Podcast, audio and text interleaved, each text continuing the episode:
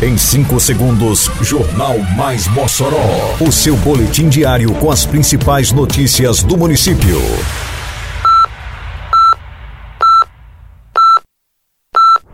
Mais Mossoró! Bom dia, quarta-feira, 16 de novembro de 2022. Está no ar edição de número 448 do Jornal Mais Mossoró, com a apresentação de Fábio Oliveira. Tem prosseguimento nesta quarta-feira no município a segunda etapa de vacinação contra a febre aftosa. Continua a consulta pública para melhorar transporte coletivo em Mossoró. Circuito Esportivo Mossoroense conhece os primeiros campeões no handebol. Detalhes agora no Mais Mossoró. Mais Mossoró!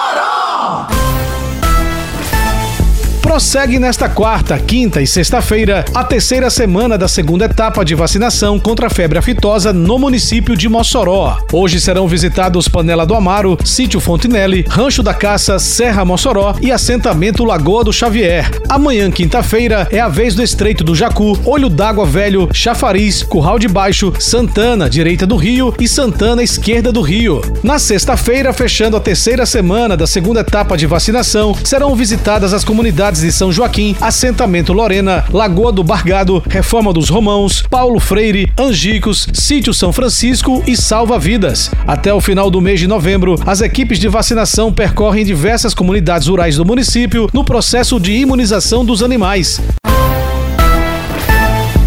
Continua a consulta pública iniciada semana passada pela Secretaria Municipal de Segurança Pública, Defesa Civil, Mobilidade Urbana e Trânsito, a SESDEM, sobre o transporte público em Mossoró. O intuito é aperfeiçoar o serviço ofertado no município. No início de 2021, a Prefeitura de Mossoró mudou a realidade do transporte coletivo do município. Com planejamento e organização, criou o programa Ônibus do Bairro, que atualmente beneficia mais de 30 regiões e localidades, chegando com linhas de ônibus nos quatro cantos da cidade. A pesquisa, cujo link pode ser encontrado no site da Prefeitura, quer identificar os principais locais de embarque e desembarque mais utilizados, além dos horários preferidos pelos usuários. Outro ponto é a possibilidade da sugestão de rotas, oportunizando ao cidadão indicar trajetos específicos em seu bairro.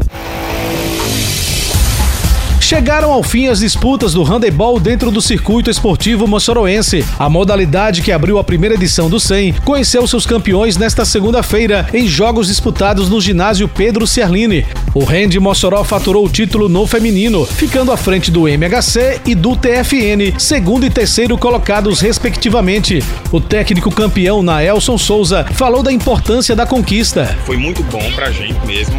As meninas estão voltando ao handebol. Assim, para elas que já viviam há muito tempo, desde Mirim, Infantil Juvenil, voltar às quadras.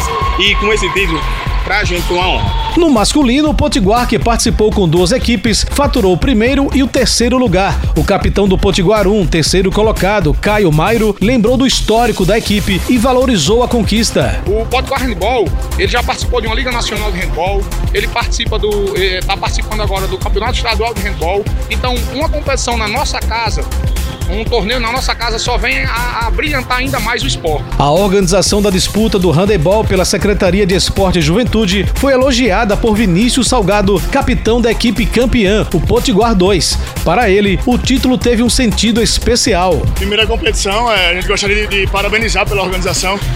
Mossoró era carente disso, desse incremento no esporte da cidade.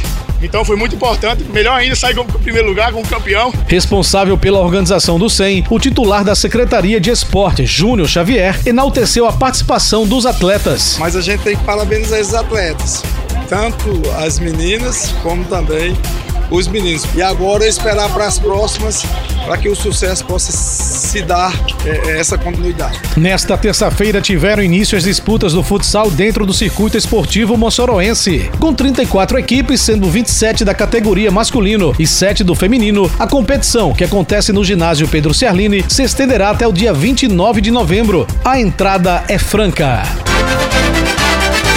Termina aqui mais uma edição do Mais Mossoró, com produção da Secretaria de Comunicação Social da Prefeitura Municipal de Mossoró. Siga nossas redes sociais e se mantenha informado. Um bom dia a todos e até amanhã, se Deus quiser.